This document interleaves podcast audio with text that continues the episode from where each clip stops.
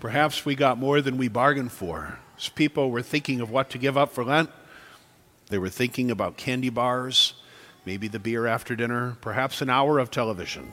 Little did you know you were giving up all of your television, your internet, your electricity, your hot water. what a start to Lent this ice storm presented to us, and some of you are still without power. And so these lessons uh, teach us what we can live without and what we can't. You're still alive. We can live without technology. Imagine that. But we cannot live without God. He is our reason for being. And yet, on this first Sunday of Lent, we go back to the very dawn of time. And we see how humanity was put on a very slippery slope to sinfulness, starting with that slithering serpent in the garden. God created everything and he gave it all to Adam and Eve. They truly had the world under their feet and wrapped around their finger. He said, All of this is for you, except the tree in the center of the garden. Don't go near it, don't touch it, do not eat its fruit. And God told them what would happen if they did. He said in chapter 2, verse 16, If you eat it, you will surely die.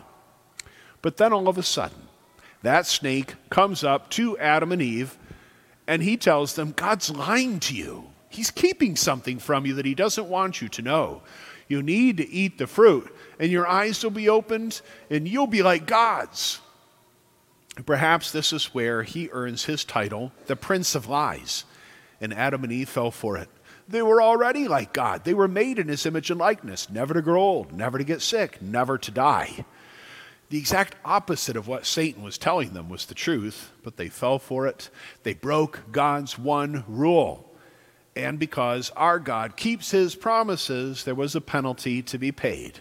Their life would be shortened. Adam and Eve were going to die, and they were going to be kicked out of that garden.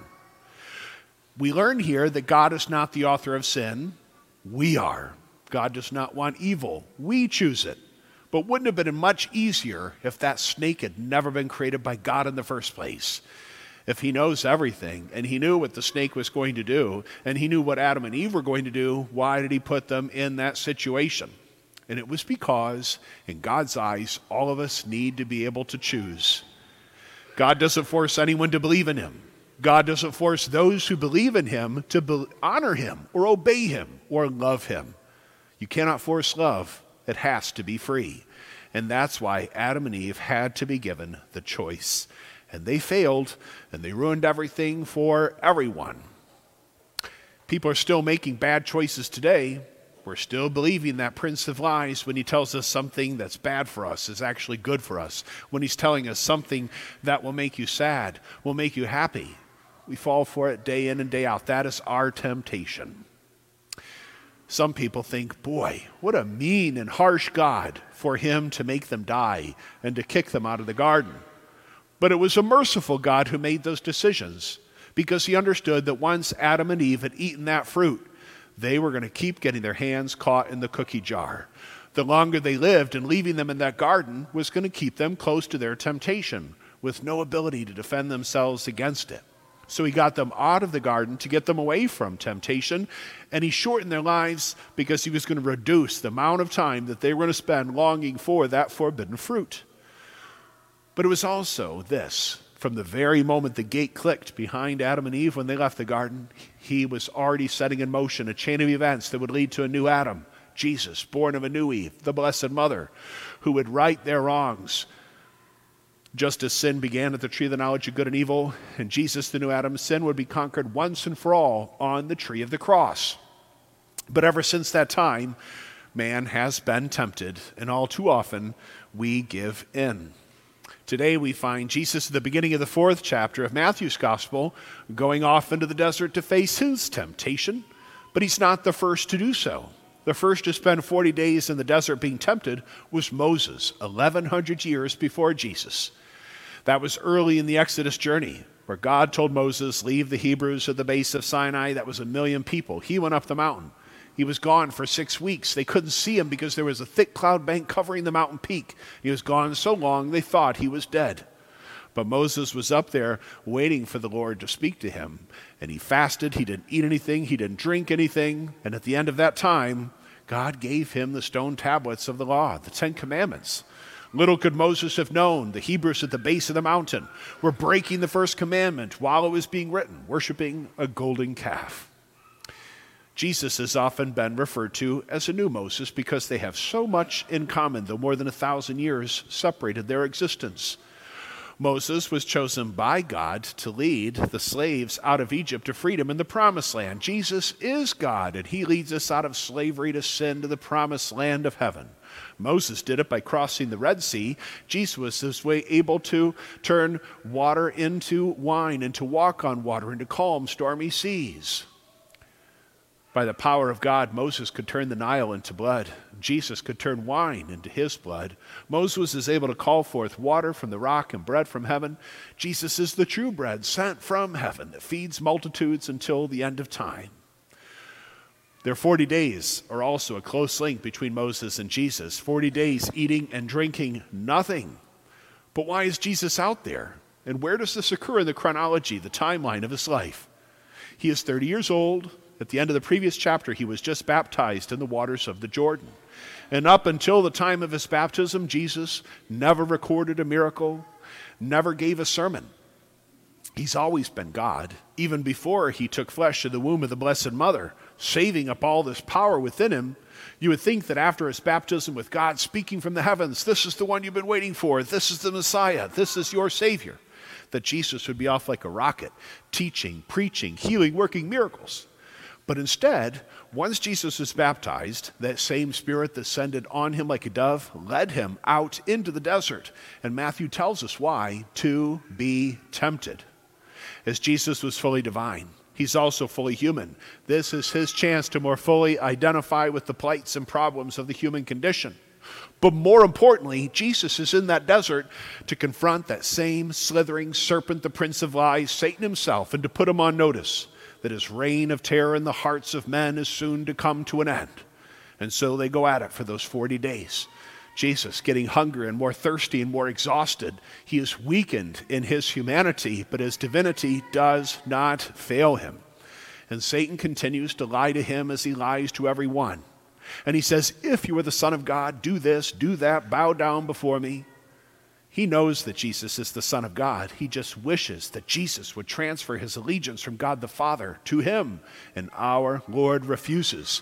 He wins the battle, and eventually on that cross, he would win the war. And now this is our 40 days where we find ourselves trying to confront and face off with our temptations so we can really figure out what we can live without and what we can't. And we pray that through prayer, penance, fasting, almsgiving, service, sacrifice, and self denial, the Lord may help us this Lent to slim down from all the excesses of our life so that whatever was not for Him, whatever was not from Him, once that's taken away, all the remains will be for His glory. And now, as I mentioned, today we celebrate the rite of sending for the RCIA. And so I'd like to welcome the director of the program, our director of faith formation, Mrs. Betsy Koval to come and lead us.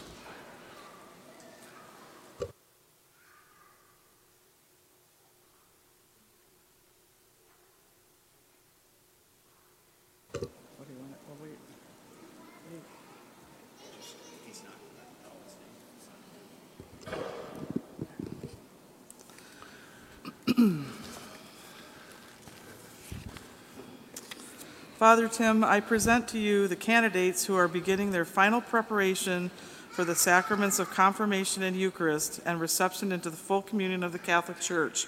They have found strength in God's grace and support in our community's prayers and example. Now they ask that they be recognized for the progress they have made in their spiritual formation and that they receive the assurances of our prayers and blessings as they go forth for recognition by Bishop Earl Boyea this afternoon. Those who are to be recognized, come forward together with your sponsors. Michael Allen, Scott Karstens, Billy Dawson, Arabella Dawson, Zachariah Dawson, Deborah Ellison, Laura Rundy, Matthew Robbins, Lindsay Watts, McGee Wood, and just checking if David Barker is here.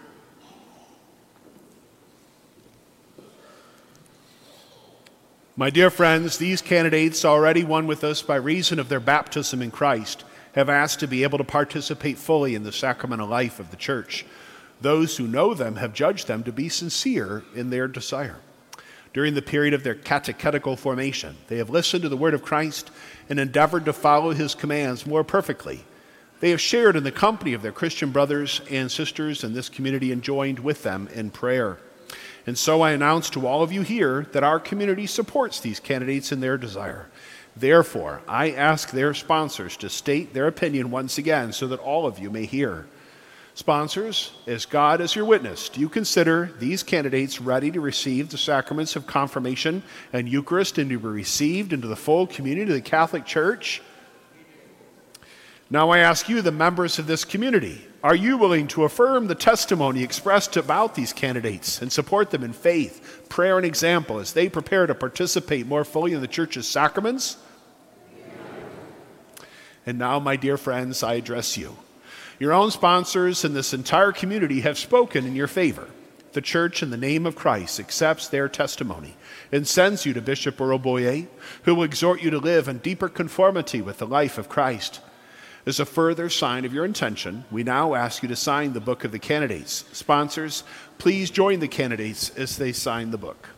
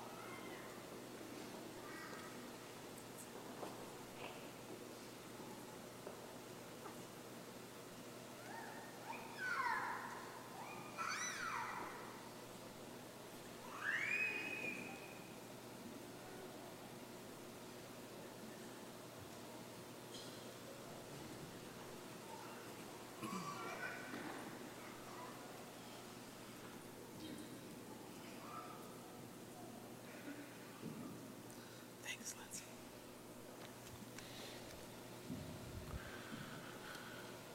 Brothers and sisters, we look forward to celebrating at Easter the life giving mysteries of our Lord's suffering, death, and resurrection. As we journey together to the Easter sacraments, these catechumens and candidates will look to us for an example of Christian renewal. Now let us pray to the Lord for them and for ourselves that they may be renewed by one another's efforts and come together to share the joys of Easter. That our catechumen David and these candidates may be freed from selfishness and learn to put others first, let us pray to the Lord. Lord, hear our prayer.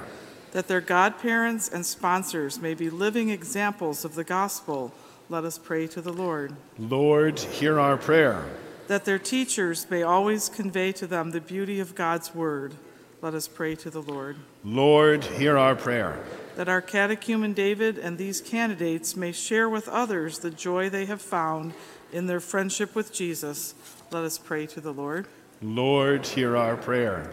That our community during this Lenten season may grow in charity and be constant in prayer, let us pray to the Lord. Lord, hear our prayer. Father of love and power, it is your will to establish everything in Christ and draw us into his all embracing love. Guide our catechumen David and these candidates in the days and weeks ahead. Strengthen them in their vocation, build them into the kingdom of your Son, and heal, seal them with the spirit of your promise.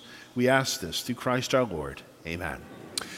My dear friends, you're about to set out on the road that leads to the glory of Easter. Christ will be your way, your truth, and your life. In his name, we send you forth from this community to celebrate with the bishop the Lord's choice of you to be numbered among his elect. Until we meet again for the penitential rite and scrutinies, walk always in his peace. And as they go, let us congratulate them on this, their special day.